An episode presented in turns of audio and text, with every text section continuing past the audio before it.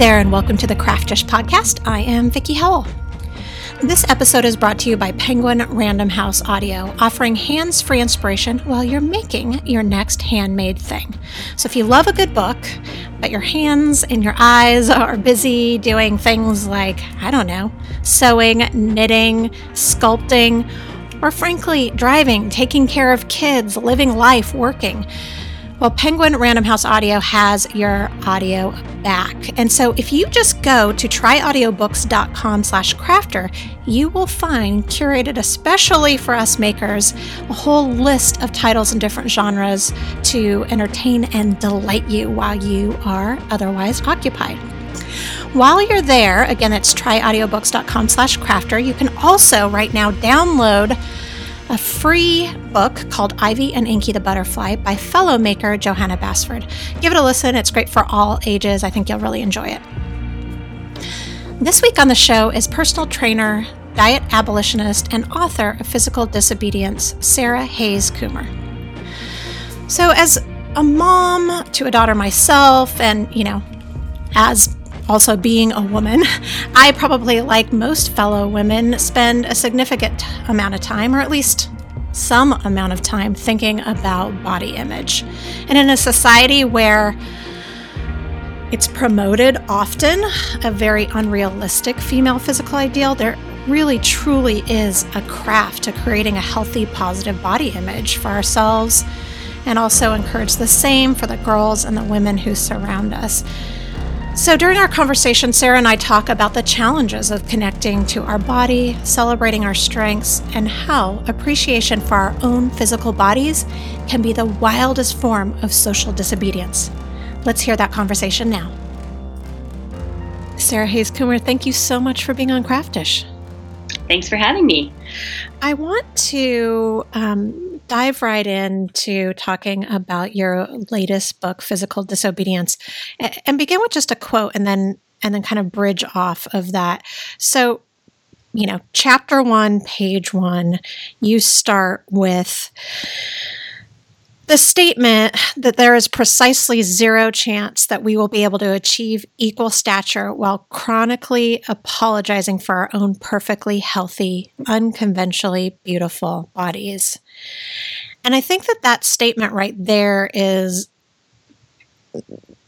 a little bit, not a little bit, is very different than what we as women have grown up thinking about. And I want to get into into that philosophy, but I, w- I was wondering if you would start with a little bit of your own personal history of your relationship with your own body growing up. Sure. Um, my entire career has come out of basically body dysmorphia and dysfunction when it comes to body image. Um, so, you know, starting when I was a kid, I was sort of the, you know, the little bit chubby kid, not quite not not the fat kid, but like little feeling out of my skin. And you know was teased for that just like anybody else. Um, and then as i came into being a teenager and into college started to develop some really unhealthy fixations on that. And um, eventually that turned into eating disorders. And uh, was this nurtured up- at home? I mean was was there as a child were you did you have anyone surrounding you that was sort of feeding into that ment- mentality of of hating your own body? Not purposefully but these memes are so deep in our upbringings that people aren't even aware you know um, my grandfather, I was in a play, and my grandfather said, Well, if you want to be an actress, you should probably lose a little weight. Yeah. And he was the sweetest man you could ever hope for. Um, but he just didn't know. He didn't think. For him, it was constructive criticism, probably. Right. Yeah. He was trying and not devastating, like a punch to the gut. Yeah, exactly. Right. of course, I never forgot it. But um, uh, and my mom, you know, she was always on some sort of Weight Watchers, Jenny Craig or something, and she yeah. was always obsessively going to jazzercise and things like that. Um, so it was just in the it was in the air. I remember her little diet pills sitting on the counter and things like that. So um, you know, that gets under your skin and you start to think, well, if she needs to lose weight, then I probably need to lose weight. And then you start, you know, micromanaging your food choices and bargaining with yourself and going around in this guilt cycle with food. So was I'm she sharing with you hey, if you, you know, if you ever struggle with this, jazzercise is great, or these diet pills are great, or was this purely you witnessing it while she was giving you other inspiration about you being, you know, beautiful the way you are? Um, I think there was a little bit of portion sizing mm-hmm. and things like that, mm-hmm. but it wasn't overt. She wasn't telling me that you know that I was fat or you know that I needed to to lose weight or anything. She but she also wasn't actively saying you know how beautiful I was just the way I was. Mm-hmm. So it mm-hmm. was just it, it wasn't really my story at that point. It was her story. Right. Right. And I think that's so that's such an important st- important statement that you just made about mothers and daughters. Um, that so much of being a young girl is about who your mother is. Um, and how they see themselves versus how they see you. I remember, you know, my mom does has never once said a disparaging word about the way that I look or the way that I am. In fact, quite the opposite. But of course, I still remember the um, the, the unfortunately named Ayds diet chews. Yeah. Um, you know, in the refrigerator when I'm five or six, you know, and and you know, watching her struggle and so that that sort of brought it into my zeitgeist, even though, you know, I'm built differently than she is and I had different struggles. But it's it's such that's such an important, I think, statement for for mothers just to be conscious of of that. They're absorbing your tapestry, your lifestyle tapestry at that point. Yeah, which is both really scary because of what we're passing down and also really empowering. Mm-hmm. And that really comes back to that statement you read at the beginning. As long as we're chronically apologizing for our own perfectly healthy, unconventionally beautiful bodies, our daughters will keep picking up on that mm-hmm. and our sons too and about what a beautiful woman is and then they will pass that down so we have to break that cycle so that we're breaking it for our kids as well yeah, I know for me as a mom, I have two boys and a daughter, and um, my boys are teenagers now and they've never once like we've never once used the word fat in in this house ever. Whenever and and i've still they're teenagers now i've never heard them use it to subs- to describe anybody. It, it, was a huge conscious decision and of course my daughter you know i leaned in even more but it was a huge conscious decision to put out you know men in this world that didn't identify that didn't choose to or didn't see women in that black and white you know sort of sense of skinny or fat it was always hey you know do these pants look flattering on me? And right. i really need to get some exercise so that i feel healthier and stronger. You know it's just the way that you make the statements. Um, when you're saying the same thing but it's well you're not though. You know you're saying saying is does it make me look fat? And saying is it flattering? You know does it fit me well? Those are right. two different questions. Yeah. good point. Good point. So I, I i unintentionally interrupted you. You moved so then you went to college and it became it turned into an eating disorder. Yeah full blown bulimia obsessive you know. And uh so um, yeah, so that just started me down a really dark road, and then it was all tied up in depression and anxiety and all kinds of other things. And when I got out into the wide world and um, was working an office job, I was living in LA, and I decided to start taking classes at UCLA, postgraduate classes um, in physiology and nutrition and philosophy and things like that to try to. I wanted to become a personal trainer not to control or manipulate my body or to become a hard body, um, but to find this elusive feeling of peace in my body. I, I it, impossible at the time, but I just couldn't conceive of living the rest of my life in this body that I despised. Mm. And I wasn't really having any luck transforming it through the methods I was using. Um, so instead, I decided to try to make peace with it and to become a trainer for people like myself who wanted to achieve liberty in the bodies that they have and to make the strongest versions of themselves that they could.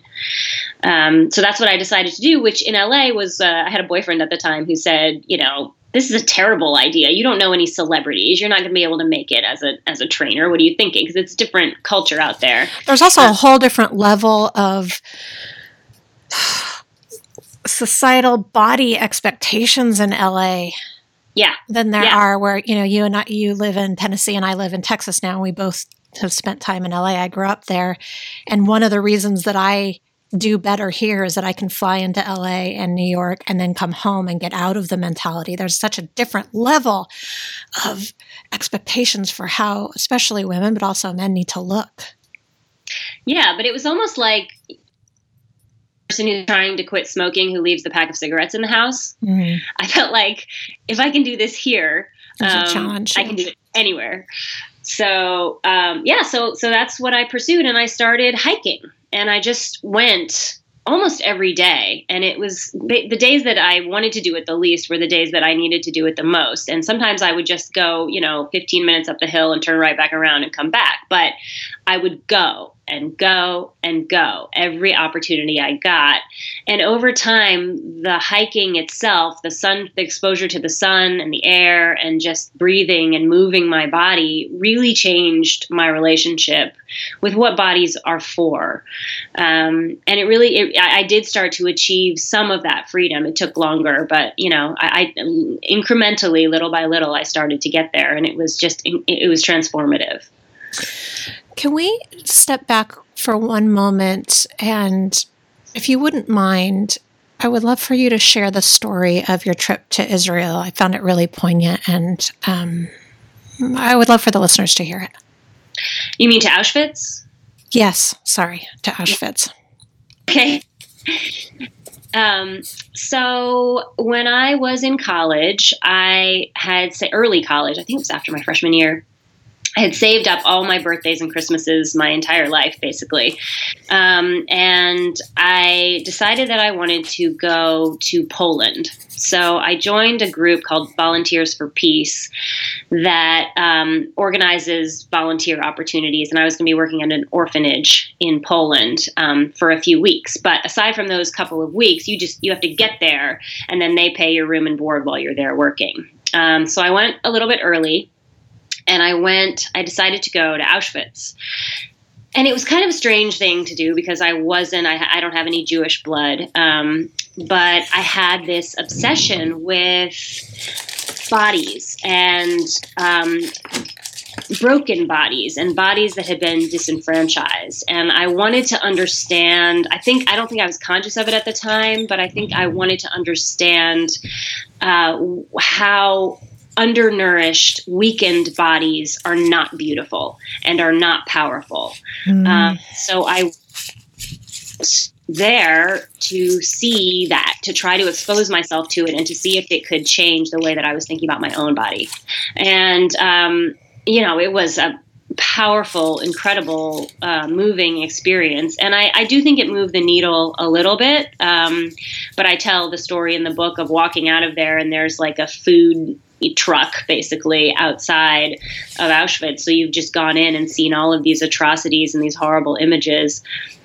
And you come back out and there's like potato chips and hot dogs and things like that. And I remember just feeling like, uh, my jean shorts still fit all wrong. And I better walk over to Birkenau so I can burn some calories on the way. And it was just so twisted and i knew it was twisted. Um, so i was i was looking i was looking for the light in the middle of the darkness. Um, so it you know it i think it, it it taught me something but it took me a lot longer than that to, to get to the other side of it. What would you say is the difference in your relationship with your body now some years later as a wellness coach and a physical trainer than it was walking out uh, towards that potato chip truck in Auschwitz? I mean, it's almost, it's like a different lifetime. It's a completely different experience. Um, I am, I would say 98% there. I feel at peace. I eat what I want. I move when I want. I listen to my body. I give it what it needs. Um, I wear clothes that feel freeing and easy and light. Um, you know, I certainly get caught now and then, uh, and on a bad day, but it's. Uh, it, I, I wish there were two words for body because they're just it, it, felt like a vessel back then that I just wanted to escape. Um, and and I you know now now it's the source of all of my power and all of my joy. So is it being a vessel what you mean when you reference in your writings um, that you work with people and maybe you yourself um, at what point that have challenges with connecting with the body? Yeah, I think people come in all the time feeling like they are cut off at the neck, you know, and they're trying to tell their bodies what to do. They're trying to make them be a certain way rather than reversing that conversation and having the body speak to them so that they can hear what they need in order to be more grounded in their lives and in their bodies and utilize their bodies to, to make the rest of their lives um, come come into focus. So, circling back to the quote that we started with, talk a little bit, if you would, about the connection between how we view and speak about our bodies and feminism. Right.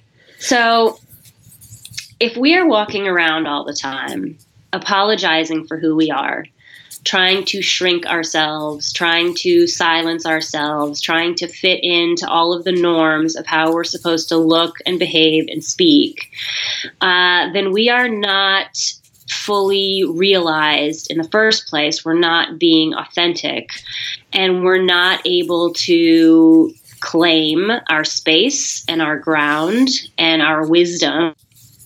Of which we have a lot as women. Um, so I have found it easier. I used to have my personal training business used to be called Strength Outside In. And I have found that the it sometimes gets to be such a mucky mess up in my brain that the easiest thing for me over the years has been to go, all right, well, that mess is just going to be what it is. There it is. Leave it alone. Step outside of it and start from the outside in. So let the mess exist and go to my body, go to the earth, go to the air, and try to invigorate that. And it always, without fail, ends up focusing my mind and um, amplifying my voice so that I can be more present as a woman, as a mother, as a friend, all of the, as a professional. So, how how is our the the vernacular that we use though to describe women and describe ourselves doing a disservice to achieving equality the ultimate goal of achieving equality for women? Well i mean we are we are constantly in a dance of trying to um, be thin enough, small enough. I start the book with a very brief, you know, image of, you know, twist your body, ladies, bend those knees. You know, we always look, if you look on Facebook or Instagram and you start to see eh, all the women always have like a knee pop going or an arm on the hip to try to you know keep the bat wings from showing you know all of this. And um, so so there's there's the images that we're trying to create of being kind of sideways so we're not facing head on. And then there are the conversations that we have in you know with our friends or our um, or in front of our kids like we were discussing about how we're not enough in one way or another. We're not thin enough. We're not strong enough. We're not smart enough. We're not, you know, there's all the ways that we are constantly cutting ourselves down just disempowers us. So we need to get, you know, under that in order to start to change some of those conversations in our own heads so that we can change them outside in the world. I'm always struck when I'm, you know, on a beach or you know, just on a walk and somebody's mowing their lawn when it's, you know, a overweight, you know, middle aged guy completely comfortable in being, you know, bare chested and out and about. Yeah. As he, I mean, he should be. But I'm just always struck that if women had even a thimble full of that self confidence, yeah, on a daily yeah. basis, and I, th- I think that that's that that's maybe the point that you're making, and and please tell me if I'm wrong that w- we can't achieve equality while we're always apologizing and sucking in when it's not that's not the exact same thing that's happening with the other gender. Yes, yes, exactly. And that's where the disobedience, the physical disobedience piece comes in. So it's and it's really interesting when you start to play with it. Um, there's there's a little description of me on the beach in the book of of like trying the two different poses of what does it mean to arch the low back and lift the knee and t- turn just a bit so hips don't so your saddlebags don't flatten out for this you know sky and the birds to see um, so and then and then playing with laying flat and spreading out in feeling my hands in the sand and my toes and and what does that mean? What do those two different positions feel like? And as you start to play with that as you're walking into a room a, a professional meeting or if you're walking into a party and, and you're playing with what does it mean to take my body with me into this room rather than wishing I could leave it on the closet floor with all of the clothes that I discarded because I didn't like how they looked. Um, it's a really, it, it, gets, you start to feel kind of defiant and a little bit playful. It's like your inner teenager coming out and being like, yeah, all right, what if I walk into this room just like I am? What happens? And either nothing happens and it's no big deal, or else people are like, whoa, who's that? What's going on with this person? It's a really cool practice. You know, this is this is a little bit obscure, but it, it reminds me of I read an article at some point somewhere about Meryl Streep. Um, and she said that she can walk around completely unrecognized if she changes her posture and just walks with her head down and slumps a little. But as soon yeah. as she turns it on, she turns Meryl Streep on.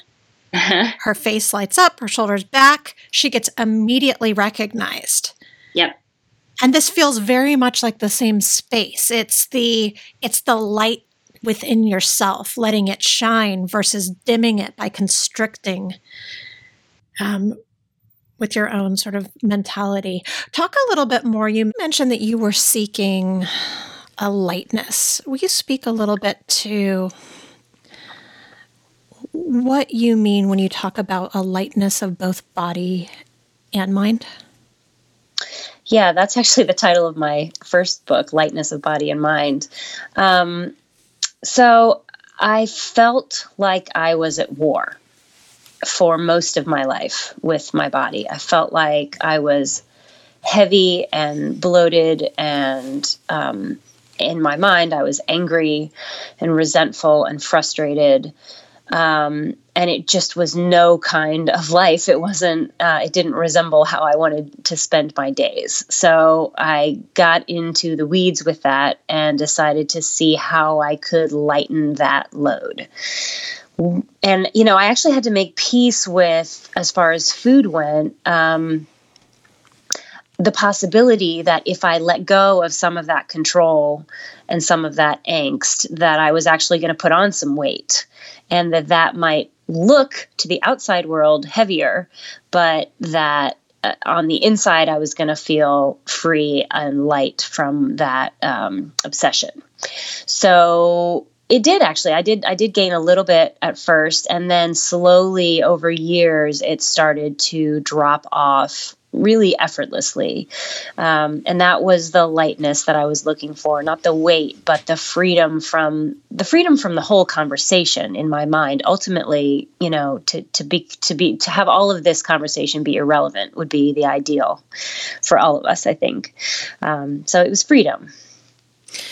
You say that we don't need to overpower our bodies in order to make them better. What what are we doing to overpower our bodies? So a lot of people will decide I'm going to do a 30 day fast or I'm going to do boot camp and I haven't moved in six months. Um, I'm going to train for a marathon even though I hate running. I've never run more than a mile. Things like that is when we're trying to overpower our bodies. Um, so instead of doing that, I tend to try to encourage people to take small incremental steps to think about kind of it's like you're you're standing on parched earth and you're trying to fill in the gaps underneath you with um, food that makes you feel alive and sometimes that means comfort food, and that's fine. Um, but if you're not in this constant give and take of, well, tonight I'm going to eat all the things because tomorrow I'm going to stop, um, and then tomorrow never comes. So you go round round that cycle. Um, if you can fill up on foods that you happen to like that also feed and nurture your body, um, then over time you're going to find that those cravings, a lot of them fall away. And when they don't, you're able to fulfill them.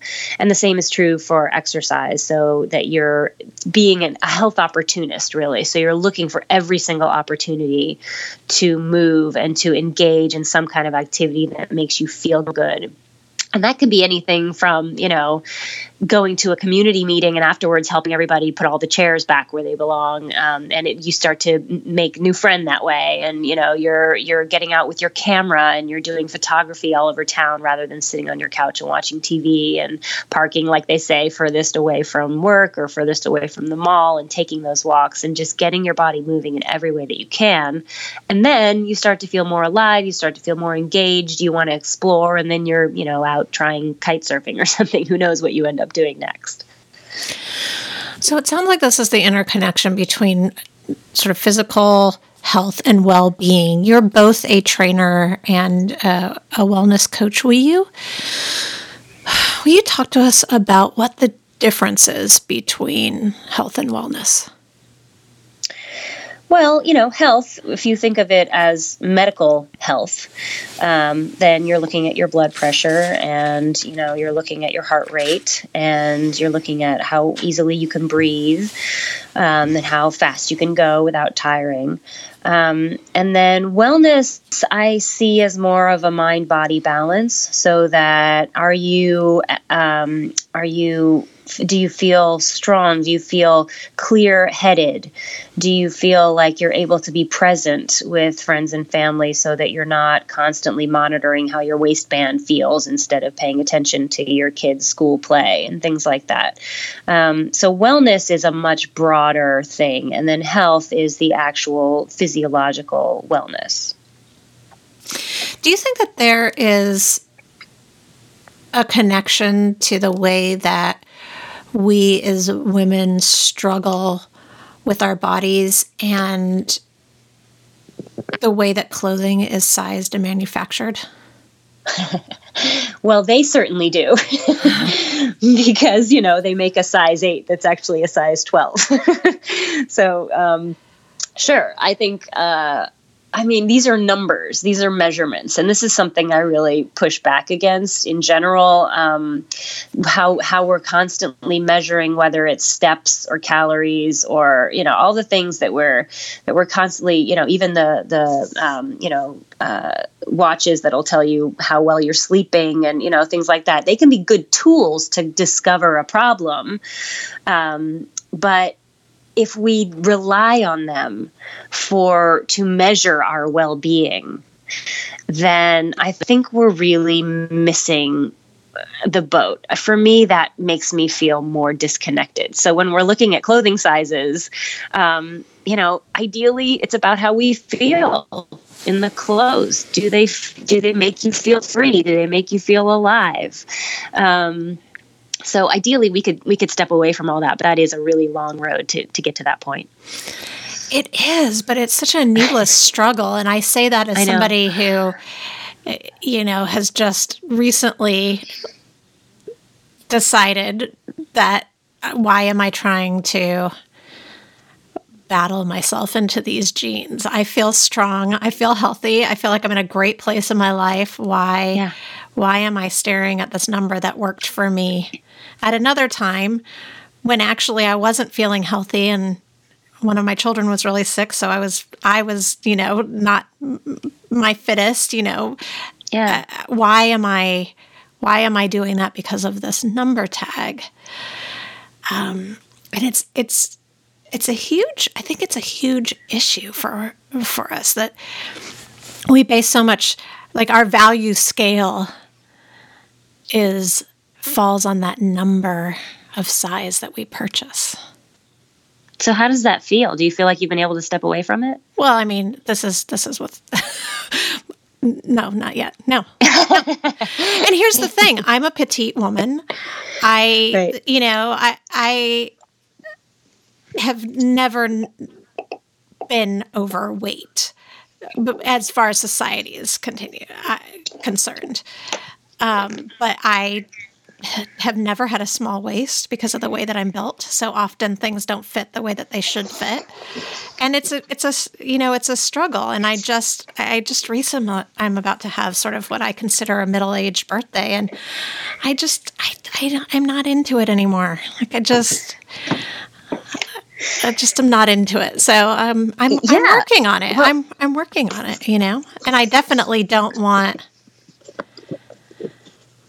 I I don't want my own daughter to and and it's not in her zeitgeist yet, but as she gets closer to being, you know, a tween and a teen, I want to be able to say with confidence, yeah, I don't I don't buy those cuz the waist is completely uncomfortable, you know and yeah. not because yeah i don't get those because i can't buy it in the size that i which i would never actually say to her but i i want to be walking on the walk instead of just talking the talk.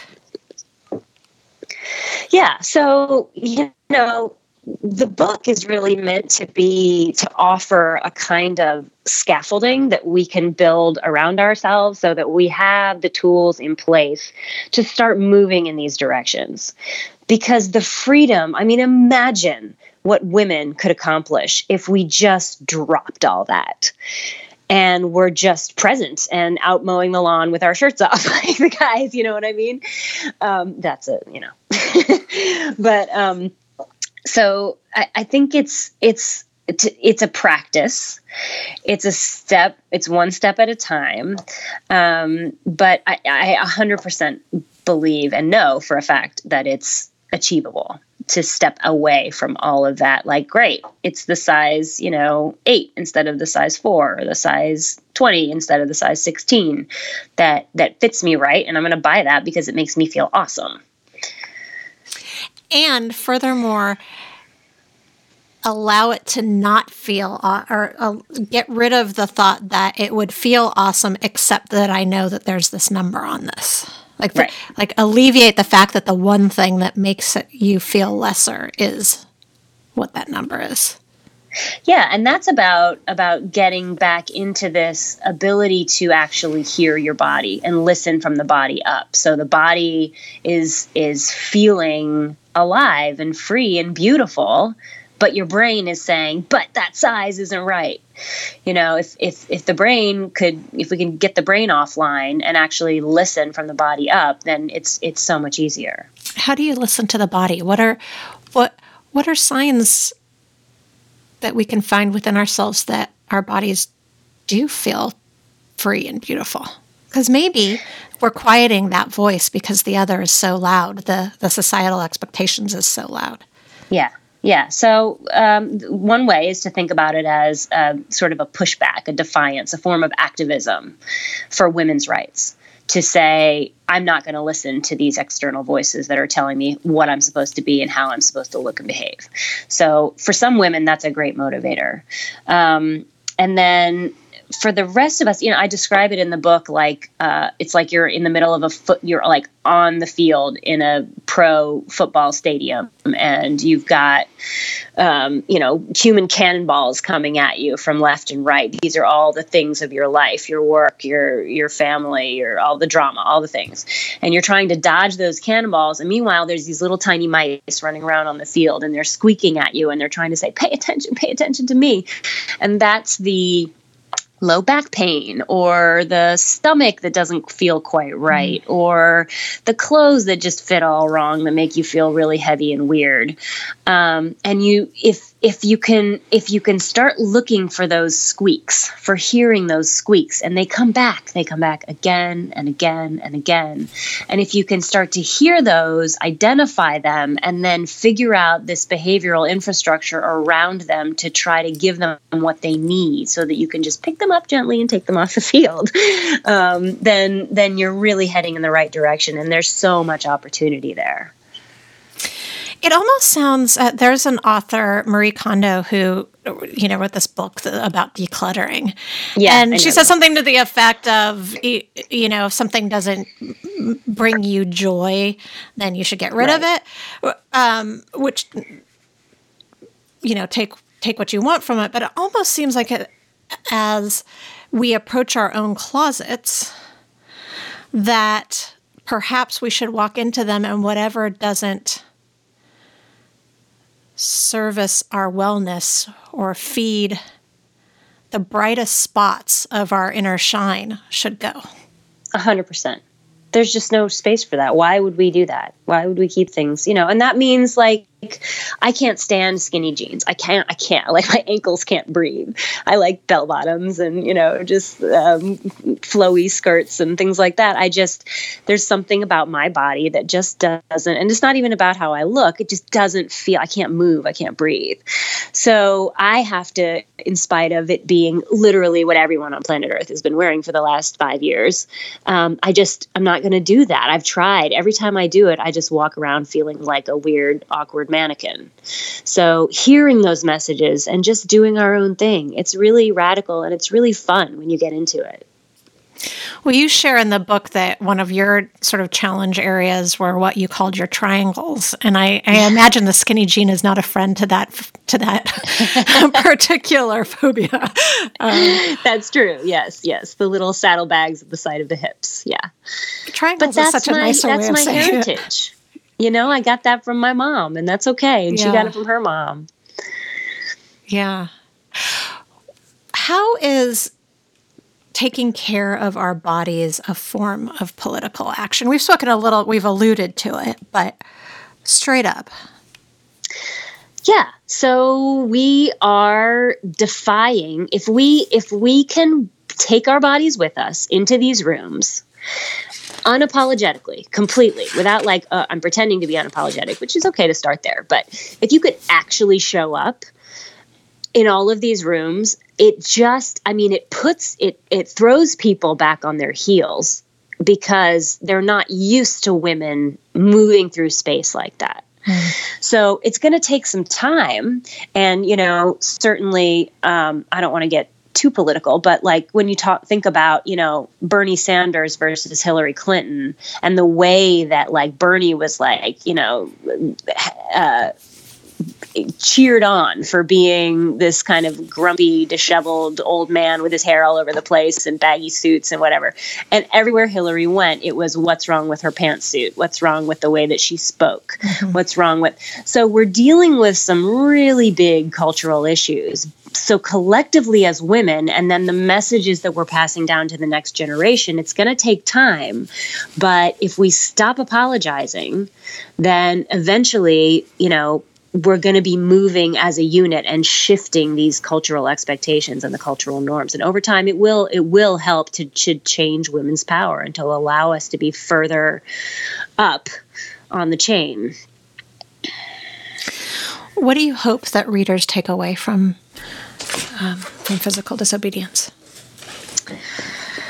I hope they take a measure of playfulness um, which can be a really good tool for uh, freeing our bodies. And um, you know, we have we have a lot of I, I, have a long list in there of all the issues that we're dealing with. Um, you know, from the environment to the rights of disabled people and immigrants and refugees, and, and there's just so many different fronts, gun safety, on which so many people are working. Um, so we have to bring in an element of joy and celebration and play. We have to give ourselves time to rest. We have to be able to grieve when all of this um, horrible news comes comes through us and over us every day. Letting this stuff move through our bodies, and then building this infrastructure so that we are meeting the stress and anxiety and really trauma that is finding a home in our bodies. We're meeting that with a very specific list of responses. So that whether that's alternative therapies, the way we think about motherhood, social media, and of course, diet and exercise. So we have these things in place to respond when we're just blind with rage and we can't see straight, that we have ways to respond to that that make us feel good and at peace so that we can maintain our quality of life. Sarah Hays Coomer, I love the message that you stand for. Thank you so much for being here. Thanks so much for having me. For more information on Sarah Hays Coomer and her book Physical Disobedience, go to her show notes page at vickiehowell.com slash craftish. All right, now it is time for what I'm crafting to, courtesy of our friends over at Penguin Random House Audio.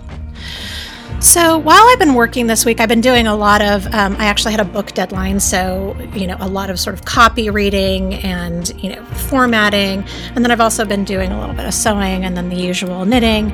Um, I've been listening to. Well, I've been listening and watching to a bunch of things. So I finished binge watching Schitt's Creek. It's a Canadian sitcom starring Eugene and Daniel Levy it's one of my favorite things right now. It's just really entertaining and light and great to have in the background um, because it's not super hard to follow or anything. So you can find that um, on Netflix, I believe.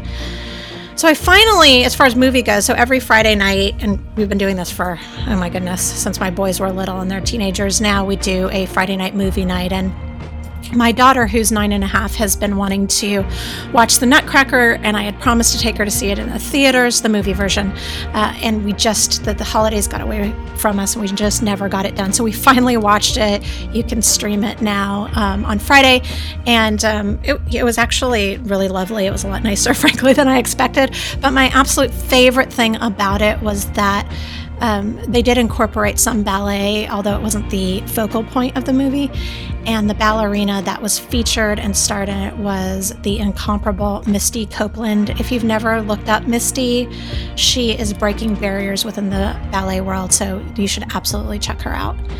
Um, I listen to a bunch of podcasts, uh, a lot of political podcasts, uh, social commentary, pop culture, and in that rotation um, is usually It's Been a Minute with Sam Sanders.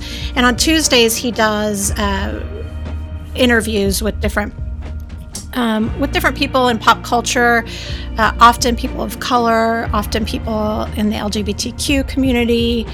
Um, and they're always just really great conversations. And the one that I just listened to is um, an interview with Tituss Burgess from The Unbreakable Kimmy Schmidt. And uh, I really enjoyed it. So you can find that wherever you get your podcasts. Audiobooks. I am I have delved into the Beastie Boys book written by the two surviving members of the Beastie Boys, Michael Diamond and Adam Horovitz. The, the third member, Adam Yauch, um, he died from cancer in 2012. And this book is, you know, obviously written by them and told in their words. And they take turns either narrating the audiobook themselves or there's this huge cast of celebrities that are also reading some of the chapters. And so far, I've heard, um, I have heard, um, you know, both Adam and Mike D narrate, but also Kim Gordon from Sonic Youth and actor John C. Reilly, just to name a couple. And I'm really enjoying it. Their story is really interesting because it interweaves sort of the very root of some of the music that they represent um, and their culture. So, if you are of the Beastie Boys general zeitgeist, um, meaning if you lived any time between you know 1980 and now, you should definitely check out the Beastie Boys book, and you can find that at tryaudiobooks.com or wherever you download your audiobooks. If you like this episode, please share it with a friend or go over to Apple Podcasts and give us a rating. Rating and reviews help people find us, um, and that enables us to be able to make more episodes. Craftish is a Campbell production. It's produced in Austin, Texas by me and mixed and edited by Dave Campbell. Music is provided by Explosions in the Sky. Don't forget to follow me on Instagram at Vickie Howell, um, and also if you'd like on Facebook, also Vickie Howell, Twitter, same thing. Maybe you're sensing a theme here. Um, I would love to see you there, love to chat. Um, and if there's anything that you would like to recommend to listen to or watch while you're making, please just post any of those places and I will check it out.